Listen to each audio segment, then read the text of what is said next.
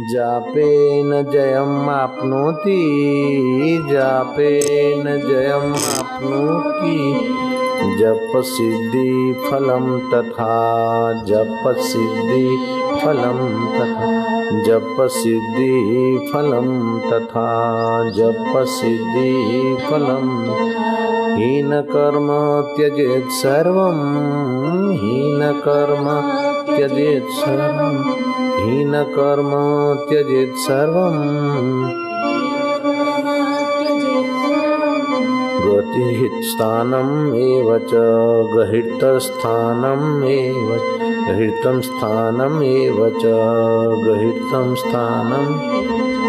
जप से जय प्राप्त होता है। भीतर विकारों पर जय और बाहर परिस्थितियों पर जय जप से प्राप्त होता है। तथा जप की सिद्धि रूप फल मिलता है। जप अनुष्ठान के काल में सब नीच कर्म और निंदित स्थान का त्याग करना चाहिए, ऐसी शास्त्र की आज्ञा है। मंत्र साधना अपने आप में स्वतंत्र है। मंत्र साधना अपने आप में सहज है। मंत्र साधना स्वाभाविक है। मंत्र साधना सब धर्मों में सर्वोपरि प्रशंसनीय साधन है। चाहे बौद्ध धर्म हो, चाहे जैन धर्म हो, चाहे इस्लाम धर्म हो, चाहे अपना ये सनातन सत्य धर्म हो, सब में जप की महिमा है। भगवान ने तो यहाँ तक कहा है, यज्ञानाम जप यज्ञो अस्मि ही, यज्ञों में जप यज्ञ मैं हूँ। जब तक जप यज्ञ की उपासना में चार बातें मुख्य होती है। एक तो मंत्र जापक के अधिकार अनुरूप होना चाहिए। उद्देश्य के अनुरूप मंत्र के शब्द होने चाहिए। मानो मुझे तंदुरुस्त होना है तो रोग के रोग प्रतिकारक कण उभारने वाला मंत्र मेरे लिए अच्छा है। फिर श्रद्धा से तो भगवान का कोई भी नाम काम करेगा। लेकिन आरोग्य वर्धक मंत्र, मानो मुझे पाप नाश करना है तो जब की विधि अलग से है। राम राम राम राम राम राम, ये पाप नाश होगा। हरिओम हरिओम हरिओम हरिओम हरिओम, पाप नाश। हरि ओम तो कार्य की सिद्धि, चाहे शांति, चाहे भक्ति। और पिलूत जब करेंगे तो आत्म शांति की, परमात्मा प्राप्ति की साधना में वो जल्दी मदद करेगा। हर्स्व से पाप नाश, दीर्घ से सिद्धि और प्लुत से ईश्वर प्राप्ति। मंत्र तो वही है। लेकिन जप के हर्षोच्चारण से पाप नाश, दीर्घ उच्चारण से कार्य सिद्धि, प्लुत उच्चारण से परमात्मा शांति की प्राप्ति। फिर ये मंत्रों में भी तीन प्रकार होते हैं। एक होते तांत्रिक मंत्र। वो थोड़ा बहुत करो और कुछ चमत्कार दिखाएँगे, लेकिन भविष्य उतना अच्छा नहीं। दूसरे होते साबरी मंत्र, वो शिवलोक तक की गति करा सकते। तीसरे होते वैदिक मंत्र, जिसमें ओम मिला होता है, या राम राम, ये सब वैदिक मंत्र है। भगवान राम दशरथ के घर आए, उसके पहले राम जी के पिता दशरथ रघु राजा और दिलीप राजा भी भगवान राम का राम राम जपते थे।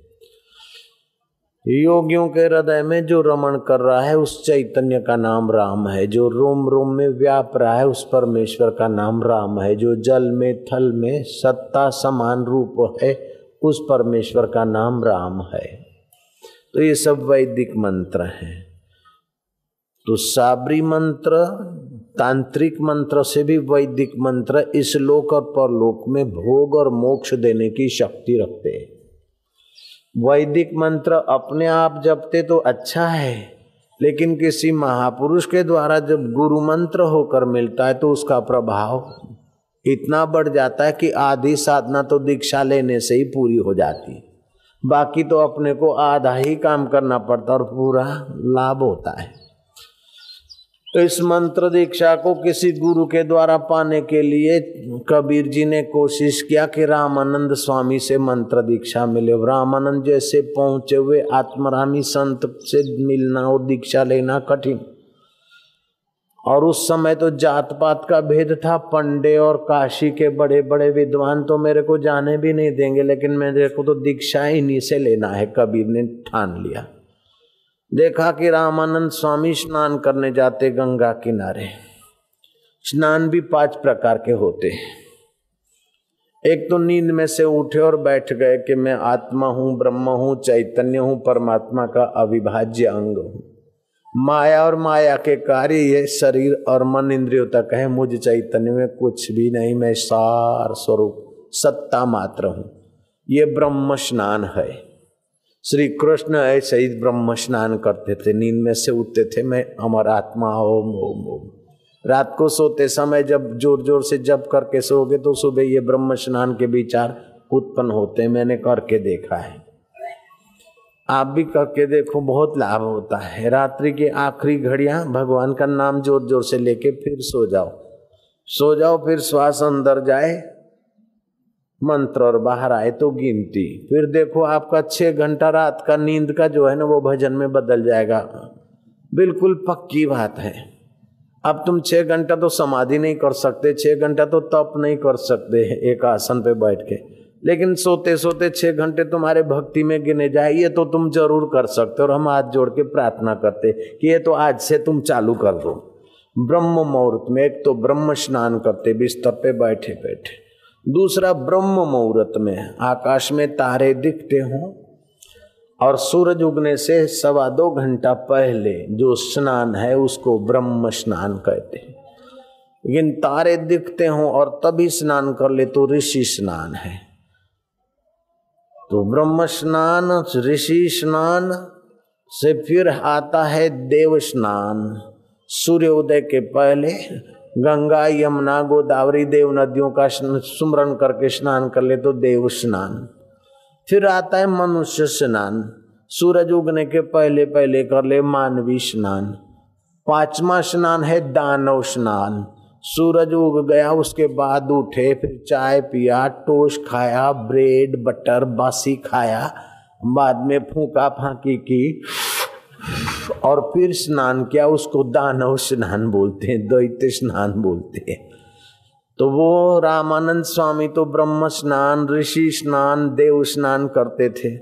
तो ऐसे महापुरुष स्नान करने जाते तो रास्ते सीढ़ियाँ उतरते, दोनों तरफ़ घास फूस की दीवार कर दिया।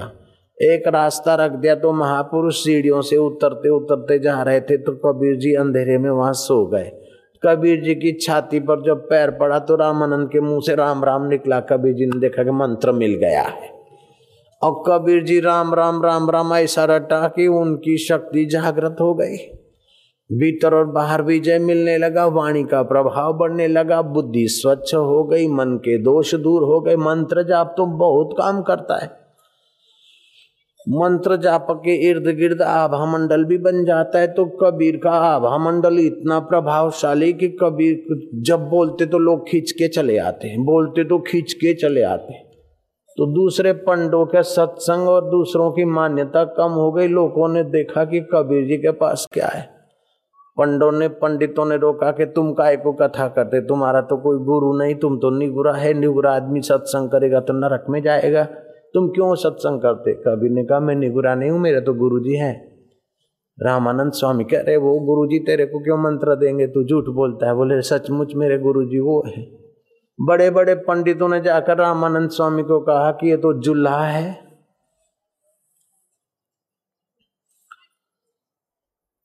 इनका तो जाति का भी पता नहीं, एक जुल्हा ने इनको पाला पोषा नीरू जुल्हा। ये रास्ते से उठा के ले आए थे बालक को, क्या पता किसका बेटा और तो उसको तुमने कैसे दीक्षा दिया? अब रानम, रामानंद स्वामी को तो पता भी नहीं था कि दीक्षा दिया हमने।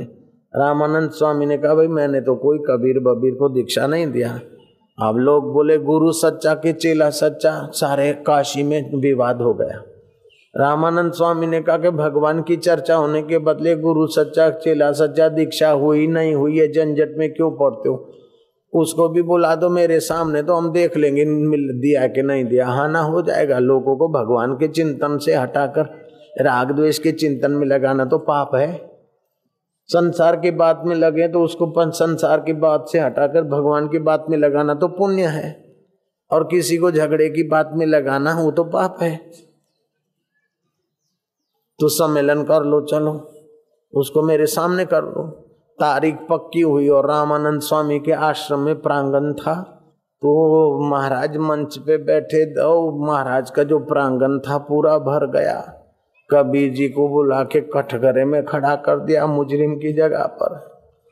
और जो बड़े पंडित थे कि रामानंद स्वामी बोलते, हमने दीक्षा नहीं दी और ये जुल्हा कबीर बोलते, हमारा गुरु रामानंद है। अब गुरु सच्चा की चेला सच्चा उस लिए हम सब इकट्ठे हुए। बताओ कबीर जी, तुम्हारे गुरु कौन है, कहाँ है? कबीर जी ने बोला, जो आसन पर विराजमान है, परम पूज्य पद, भगवत पद, रामानंद स्वामी मेरे गुरु हैं। सब पंडित बोले, देखो आपके सामने भी झूठ बोलता है। रामानंद स्वामी ने बोला, इधर आओ इधर आओ, इधर। अब वो रामानंदी साधुओं की आदत जो होती है, राम राम बोलने की, वो रोटी परोसेंगे ना, सब्ज़ी राम, चावल राम, रोटी राम, और रोटी में भी राम का नाम मिलाएँगे, ऐसे राम के प्यारे हैं वे। और नमक भी बांटेंगे ना तो राम रस बोलेंगे, नमक नहीं बोलेंगे, राम रस है तो खा रहा लेकिन बोलेंगे राम रस, राम का नाम जोड़ देंगे, उनकी आदत होती है राम राम करने की। सब वस्तु में राम का नाम मिला देंगे। अच्छी बात है। इधर आओ, आए। मैंने तेरे को कब दीक्षा दिया? मैं तेरा गुरु कब बना? मेरे सामने झूठ बोलता है। बोले, गुरुदेव, मैं झूठ नहीं बोलता हूँ, मैंने आपसे ही मंत्र लिया। राम राम राम राम, मेरे से मंत्र लिया। मेरे सामने मेरे को झूठा बनाता है। इधर इधर नजीक आओ। वो खड़ाऊ पड़ी थी, चाकड़ी। लकड़े की, इधर। आए, मत्था पाया मेरे सामने मेरे को जूठा बनाता है। अब माँ, थप्पड़ तो दो शेर की चलाती है, लेकिन लगती तो दस ग्राम की हो जाती। माँ दयालु होती है। ऐसे गुरु का हृदय भी। राम राम राम, मेरे को जूठा बोलता है। हा? मेरे को जूठा। राम राम राम राम राम राम राम राम। कबीर जी बोलते गुरु जी वो दीक्षा कच्ची तो ये तो पक्की। वो झूठी तो ये तो सच्ची। मार खा के भी गुरु के मुख से मंत्र मिल गया, अब तो मैं तर गया। रामानंद स्वामी बोले कि, पंडित, तुम चाहे कुछ भी बोलो हुई कबीर सत्य पात्र मेरे को शिष्य मिल गया। तुम मेरे लिए कुछ भी बोलो, ये मेरा शिष्य है, मैं इनका गुरु हूँ, हो गया। अब कबीर जी, राम राम राम राम, रटते रटते रटते रटते, वैखरी में से मध्यमा मध्यमा से पशंति पशंति में से परा में पहुँचे और कबीर जी को समर्थ संत बन गए। जापक चार प्रकार के होते हैं। एक तो मंत्र की महिमा सुनते ना कि भगवान का मंत्र लेने से पाप दूर होते, भगवान का नाम जपने से शांति मिलती है भगवान का नाम जपने से परलोक सुधरता है, भगवान का नाम जपने से विकार क्षीण होते हैं, भगवान का नाम जपने से बरकत पड़ती है भगवान का नाम जपने से आयु, आरोग्य, पुष्टि मिलती है, भगवान का नाम जपने से कुल खानदान तर जाते, ये महिमा सुनकर कोई लोग जपते। लेकिन मन में श्रद्धा बिरधा ज़्यादा नहीं होती और जप लिया। देखे, होता है कि नहीं होता है? देखे, होता है कि नहीं होता? ऐसे जो जा पके ना, माला तो जपेंगे। और जरा देखना, मैं आता हूँ। तो जरा चाय चाय, देखो, चाय डुल रही अरे छोरा, चुप रहो, मैं जप करता हूँ। हम कल गए थे सब्ज़ी लेने, लेकिन फिर वापस आए। और ये मंत्र जपता है कि बातें करता है। इसको बोलते फोर्थ क्लास जापक। चौथे नंबर का जापक। नहीं करते उससे वो अच्छा है, लेकिन है चार नंबर का गाली। Fourth class. उससे वे लोग अच्छे हैं कि जो मनमाना नहीं करते किसी गुरु, संत के मुख से सुनकर, फिर अपना नियम करके, नियम से दस माला रोज मतलब हज़ार बार भगवान का नाम जपते या पाँच सौ बार। वो फोर्थ क्लास से वो अच्छे हैं। लेकिन समझो दस माला हुई, हा, मानो ड्यूटी पूरी हो गई, बोझा उतर गया। नियम पूरा कर लिया हास हास माना जैसे नौकरी से आते ना हास छुट्टी हो गई। वो थर्ड क्लास जापक, लेकिन वो जब करते करते करते उनमें भी पुण्य बढ़ता है, फिर रस आने लगता है। दस मालाएँ हो गई, कभी अकरा हो गई, कभी बारह हो गई। फिर जब करके बैठे, बड़ा अच्छा लगता है। थोड़ा पुस्तक पढ़ा, फिर जब किया, फिर भोजन करते, भगवान का नाम लिया, सोते समय श्वासोश्वास दिन कर लिया। वो सेकंड क्लास जापक। उनका आयु, आरोग्य और पुष्टि का अनुभव होता है। ऐसों को अंदर की प्रेरणा भी होती है। कभी कभी हास्य होता है। कभी कभी रुदन होता है कभी कभी देवी देवताओं के दर्शन होते, कभी अंतर प्रेरणा होती।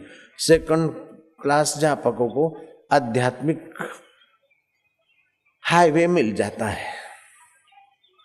उनके जीवन में कई अनुभव होने लगते अपने आश्रम में कई देश परदेश के लोग आते हैं। मिस्टर नॉर्म, कनाडा का विज्ञानी। मेरे पास आया मैं क्या तुम्हारा, उस समय अमेरिका का राष्ट्रपति रेगन था? मैं क्या रेगन के पास जो कुछ है, वो कुछ भी नहीं, भारत के संतों के पास एक दृष्टि डालते, वो दे सकते, जो रेगन का बाप भी नहीं दे सकता है। बोले आई बिलीव आई बिलीव मैं विश्वास करता हूँ। मैं क्या, ठीक है तो बैठो। तो ध्यान योग शिविर में बैठा और उसको थोड़ा ये मंत्र, दीक्षा, विक्षा मिली और लग गया तो उसको अनुभूतियाँ होने लगी। साल में एक एक दो दो बार आने लगा। मैं क्या, इतना खर्चा, लाखों रुपया खर्चा होता है तुम्हारा, डॉलरों का, रुपयों में? Very cheap for us very cheap for us, बहुत सस्ता है हमारे लिए। तो सेकंड क्लास का जापक होता है ना, उसको बड़ा रस आता है। उसके लिए फिर संसार का ऐशा आराम और संसार की चीज़ें कोई ज़्यादा महत्व नहीं रखती। उसके पास तो थोड़ी बहुत रिद्धि सिद्धि, वचन सिद्धि, ये भी आने लगता है। लेकिन सेकंड क्लास जापक से भी उत्तम क्लास का फ़र्स्ट क्लास जापक तगड़ा है। वो जपते जपते जपते मंत्र के अर्थ में उसका चित्त एकाकार हो जाएगा। जैसे लहर शांत हो जाए तो पानी है। लहर को पता जाए, पता हो जाए मैं पानी हूँ। ऐसे ही उसको पता हो जाता है कि मैं ब्रह्म स्वरूप हूँ, मैं भगवान से अलग नहीं था। भगवान के साथ मेरा कभी भी योगज नहीं था, ऐसा। भगवान का नाम लेते ही उसकी स्मृति ऐसी हो जाती। ऐसा उत्तम प्रकार का जापक अगर एक मिल जाए और उसके साथ लाख आदमी, डेढ़ लाख आदमी, कितने हो, डेढ़ है, दो है, तुम ही गिन लो। उत्तम प्रकार के जापक के साथ एक, डेढ़, दो लाख आदमी मिलके भी कीर्तन जब करेगा तो उत्तम प्रकार के जापक एक व्यक्ति के प्रभाव में लाखों लाखों आदमियों को वो संक्रामक वाइब्रेशन, जैसे महामारी अथवा हैजा संक्रामक रोग के कीटाणु फैल जाते, ऐसे उत्तम जापक की आँखों से जो आध्यात्मिक ओरा निकलती है। उत्तम जापक के मुख से जो आत्मा को छू के वाणी निकलती है। उत्तम जापक महापुरुष को छूकर उनके शरीर से जो ओरा निकलती है, वो वायुमंडल को पवित्र कर देती है और पापी के पाप हर लेती है। कितना भी चंचल हो फिर भी उत्तम प्रकार के जापक महापुरुष के सत्संग में आके बैठे, उसके पाप मिटने लगते और उसका पुण्य उभरने लगता है, उसको शांति, आनंद और माधुर्य मुफ़्त में मिलता है। उसका दस गुना भजन ऐसे ही हो जाता है। अपन लोग घर में बैठ के इतनी देर चुपचाप भजन नहीं कर सकते, लेकिन उत्तम जापक के साथ बैठते अपना कल्याण होने लगता है। ऐसे महापुरुषों के लिए कबीर जी, नानक जी ने कहा, साध जना मिल हर जस गाइए, उन संतों के साथ मिलकर हरि का जस गाओ, ताकि उनकी दृष्टि से, उनकी वाणी से, उनके आभा मंडल से अपने को फ़ायदा होता है। अभी विज्ञानी लोग बोलते कि साधारण आदमी के शरीर से जो ओरा निकलती, वो एक फीट की रेंज तक होती। और योग विज्ञान को जानने वाले लोग बोलते, साधारण आदमी जब आवेश में आता है, काम क्रोध में तो उसकी ओरा सात फीट की रेंज में फैलती। लेकिन जो महापुरुष है, उत्तम जापक है, उनकी ओरा पचास पचास गज चारों तरफ़। मतलब डेढ़ सौ फीट का व्यास बन जाता है। वो जहाँ होते ना तो वो राह फैल जाती और वो जब विशेष संकल्प करे तो ब्रह्म लोक तक उनके संकल्प की ओर वो फैला सकते हज़ार माइल, दस हज़ार माइल दूर अपना भक्त है तो अपने संकल्प से उसको पोष सकते ऐसी उनमें उत्तम जापक में शक्ति भी आ जाती है। तुकाराम महाराज कहीं बैठे हैं और शिवाजी कहीं बैठे, समर्थ कहीं बैठे और शिवाजी कहीं बैठे। और शिवाजी याद करते तो समर्थ जरा मन में उनके लिए भावना कर देते तो शिवाजी को मदद मिल जाती। ये उत्तम जापक थे समर्थ रामदास, इसीलिए शिवाजी की पीठ ठोक दी और इतने बढ़िया राजा हो। एक माई, उसका पति गुजर गया था, वो जा रही थी शमशान में सती होने को। सती होने को जा रही थी, समर्थ रामदास बैठे थे। तो अष्टपुत्र की माँ बनो। माई बोली, महाराज, मेरा पति तो शमशान में चला गया। अष्टपुत्र की माँ कैसे? बोले, अब क्या करे, रघुवीर ने बुलवा लिया हम क्या करें? उनको बुलाओ। वो शमशान में से लाए गए। और समर्थ रामदास ने ध्यान करके जाए जाए समर्थ रघुवीर करके पानी डर हाथ पे रखा। वो ज़िंदा हो गया।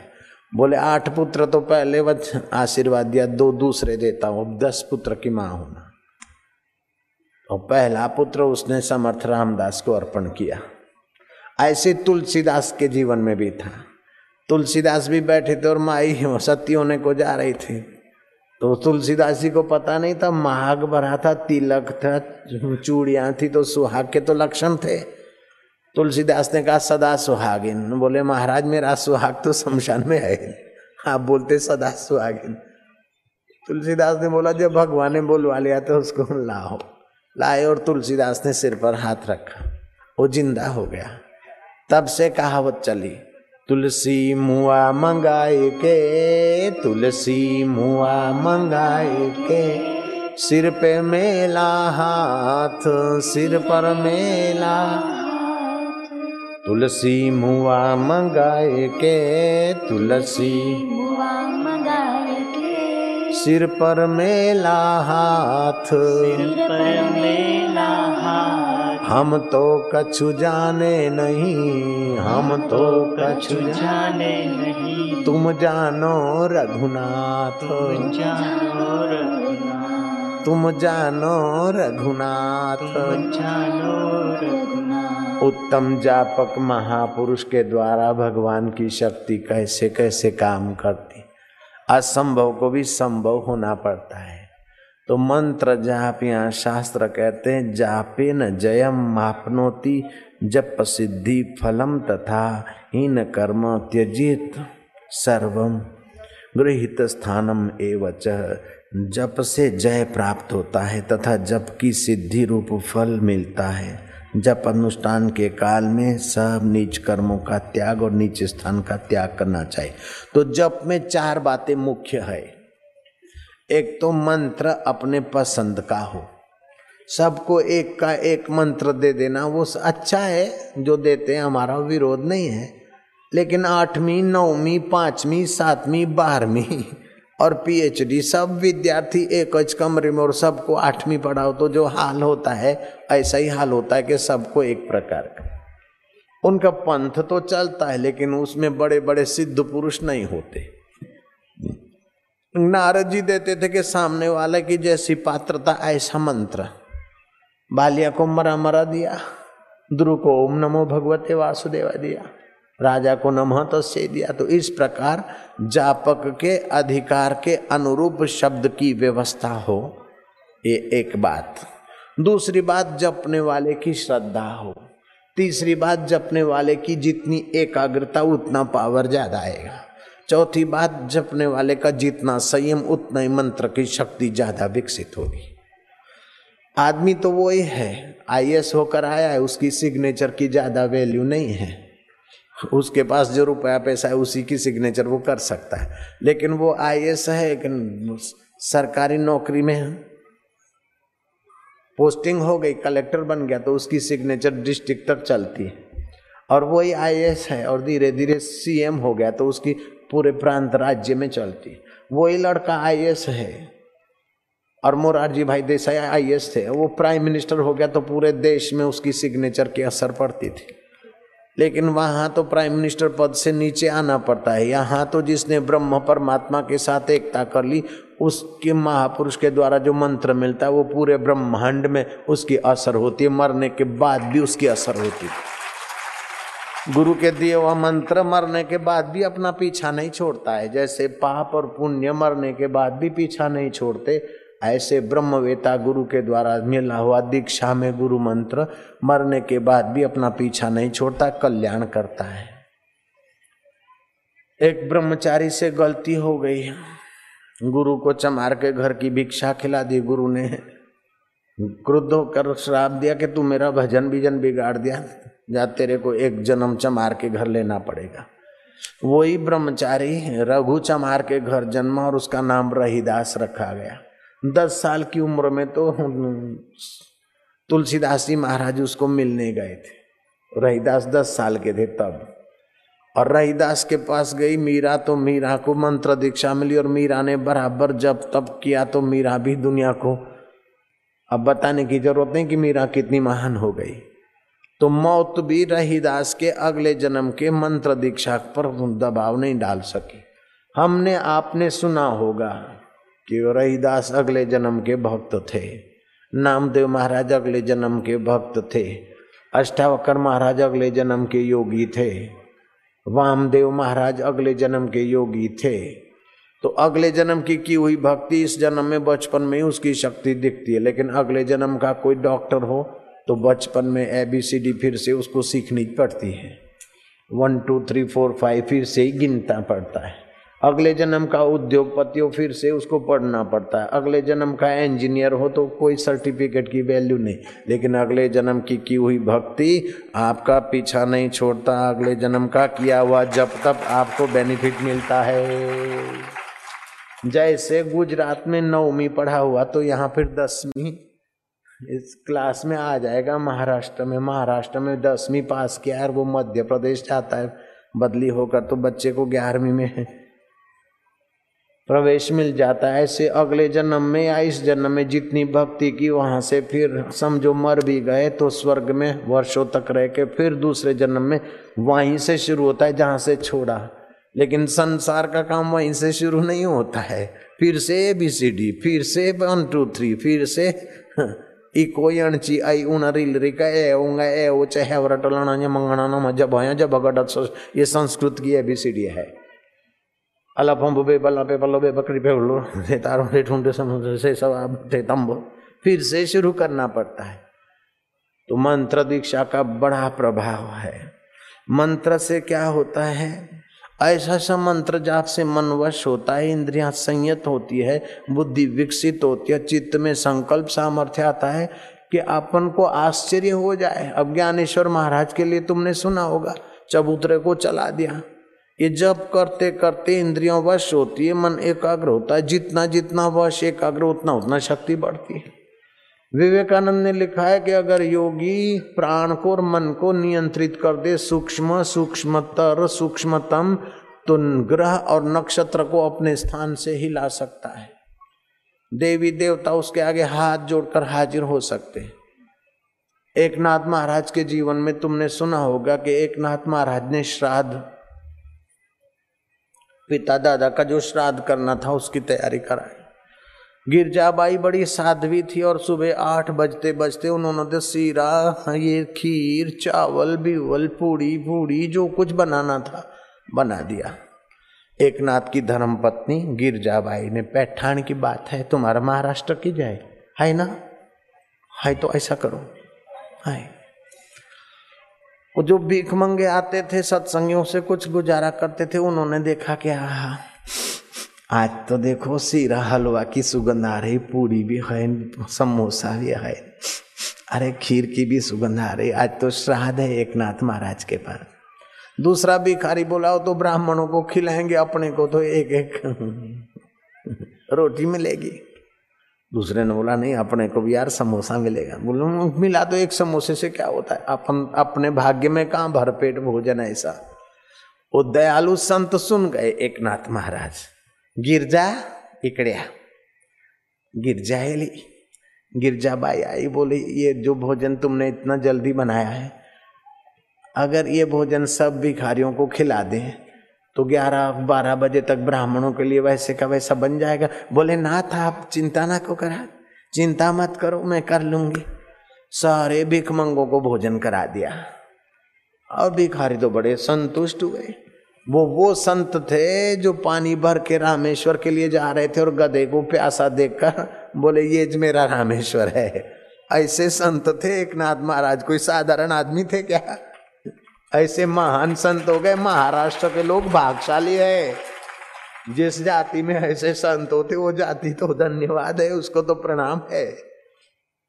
जाति की शान संत होते हैं। जाति की शान खून पीने वाला नेता नहीं होता है। हाँ लाल बहादुर जैसा नेता है तो उसका तो शान होता है। बाकी तो पैसे खूंच खूंच के परदेश में रखे, ऐसा नेता तो क्या? देश के लिए, जाति के लिए। महाराज, क्या आपको बताएँ? वो गिरजा भाई ने तो भोजन बनाना शुरू कर दिया। वो भिखारी तो बड़े खुश हो गए। लेकिन ब्राह्मणों को पता चला कि हमारे लिए बनाया हुआ भोजन भिखारी को खिला दिया। ब्राह्मणों ने आपन, आपस में इमरजेंसी मीटिंग लिया और एक नाथ जी महाराज को नाथ बार कर दिया। अरे, हमारा इज़्ज़त गया, फलाना गया टिंगना गया। कोई भी एक नाथ जी के यहाँ श्राद्ध नहीं खाएगा। श्राद्ध नहीं खाएँगे तो उसके पितर नरक में पड़ेंगे, वो दुखी होगा। बहुमति से ठहराव कर दिया। लेकिन कोई दक्षिणा के लोभ में खाने चला जाए तो क्या करेंगे? दो डंडे वाले जुआन ब्राह्मणों को रख दिया एक नाथ जी के द्वार के आगे। जैसे ऑटो रिक्शा वाले हड़ताल करते ना तो दूसरा कोई ऑटो रिक्शा चलाता तो उसकी भी बंद करते। ट्रक वाले हड़ताल करते तो दूसरी ट्रक को भी रोक देते ना, ऐसे दूसरा कोई ब्राह्मण जाए तो उसको भी रोक देंगे। वो दो ब्राह्मण जो लठधारी थे, उन्होंने क्या देखा कि बारह बजा है और एक नाथ जी समझ गए कि ब्राह्मणों आने वाले नहीं हैं। तो एक नाथ जी महाराज ने आचमन लिया, पद्मासन पर बैठे। धारणा शक्ति करके मंत्र विंत्र जप कर, और जो श्रीमाली ब्राह्मण थे, फलाने ब्राह्मण थे, उनका बाप मर गया, जिसका दादा मर गया, परदादा मर गया, उन सभी ब्राह्मणों को पितर लोक से बुलाया आह्वान किया। हाँ वो सभी ब्राह्मणों को भोजन कराया जब भोजन करा, उनके बाप दादे, परदादों ने, और जब भोजन करके नमः पार्वती पते हर हर महादेव। ब्राह्मण जब भोजन करे, लड्डू, और फिर खुश हो जाए तो इतना तो बोलेगा ये ब्राह्मण की पहचान है। नमः पार्वती पते हर हर महादेव। और लड्डू खाते खाते भी ब्राह्मण तो श्लोक बोलते हैं।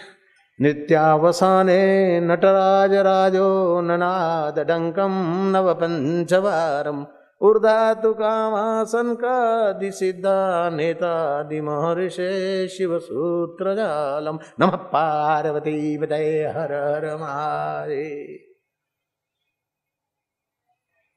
तो सारे ब्राह्मण भोजन करके जब नम पार्वती करके गए तो वो देखते कि अरे, ये तो हमारे मुखिया का बाप है। वो तो बोले, दादा है, वो बोले, इसका काका है, वो बोले, इसका मामा है। अरे, ये तो हम तो नहीं गए तो हमारे बाप दादे तो उनके पास आ रहे। जाके पैठान में बोला के अमी नहीं गेले हमसे बाप दादे सगड़े ले आए। तुम तुम्हें का ही नाती बार करते हैं इनको। तो सारे ब्राह्मणों ने देखा कि एक नाथ के पास मंत्र की सूक्ष्मता ऐसी है कि पितर लोग के पितरों को भी बुला सकते फिर एक नाथ जी से माफ़ी भी फिर ली। तो कोई सवाल कर सकता कि बाबू जी, हमारा बाप मर गया, दादा मर गया, उसको पचास साल हो गए तो अभी पितर लोक में कैसे होगा? भाई, आपका एक साल होता है, तब पितर लोग का एक दिन होता है। आपके सौ साल होता है तो पितर लोग के सौ दिन, तीन महीने जो है तीन महीने दह दिन। तो बोले, हमारा बाप, दादा तो मर गए, और कोई जन्म लिया होगा, फिर हम श्राद्ध करेंगे तो उनको कैसे मिलेगा? जन्म लिया होगा तो जहाँ होगा उनको सुविधा होगी। बोले, हम तो भोजन यहाँ कराते तो उधर कैसे पहुंचेगा? ये भी सवाल कर सकता आज का थोड़ा नास्तिक आदमी। हम तो इधर लड्डू, बिड्डू, खीर, बीर खिलाते और हमारा बाप तो मर गया, वो खीर कैसे खाएगा? भाई देखो, ये शरीर तो मर गया, सूक्ष्म शरीर होता है। वो भावना कई प्रधानता से होता है। तुम यहाँ रुपए जमा करते तो अमेरिका में डॉलर बन जाता है। तुम यहाँ रुपए जमा करते हो तो केन्या में केन्या की करेंसी बन जाती है। यूरोप में पाउंड बन जाता है। दुबई में द्राम बन जाता है। और दुबई वाला द्राम तुम्हारे लिए जमा कराए तो इधर रुपया बन जाता है। जब मनुष्य की सरकार करेंसी बदल सकती है तो भगवान की सरकार में ये ताकत नहीं है कि यहाँ का पदार्थ उस लोग के अनुसार बदल के उनको मिल जाए। मान लो कि चलो, उस लोक में हमारा बाप दादा नहीं है, मेरा बाप मरकर घोड़ा हो गया, मान लो। हुआ नहीं है, लेकिन थोड़ी देर मान लो, तुम्हारा बाप घोड़ा बोलो तो अच्छा नहीं लगता है ना? मान लो मेरा बाप मरकर घोड़ा हो गया, मान लो। तो क्या होगा? मैंने श्राद्ध किया तो उस दिन वो घोड़े को चारा बीरा अच्छा मिलेगा और वो घोड़ा घोड़ा गाड़ी में बंधा है तो घोड़ा गाड़ी वाला उसको बेचेगा और प्राइवेट जगह पे आराम से रहेगा। वो मेरे श्राद्ध के फल से उसका मन चेंज हो जाएगा, उनको बेनिफिट मिलेगा। ऐसे मेरा बाप सचमुच में, जो मेरा बाप मर गए ना, वो कौन सी जगह पर मनुष्य है, मैं जानता हूँ। और जिन दिन में श्राद्ध करता हूँ तो उसको बेनिफिट मिलता है, वो भी मैं देखता हूँ और हिंदुस्तान में है वो। नारायण हरि नारायण हरि नारायण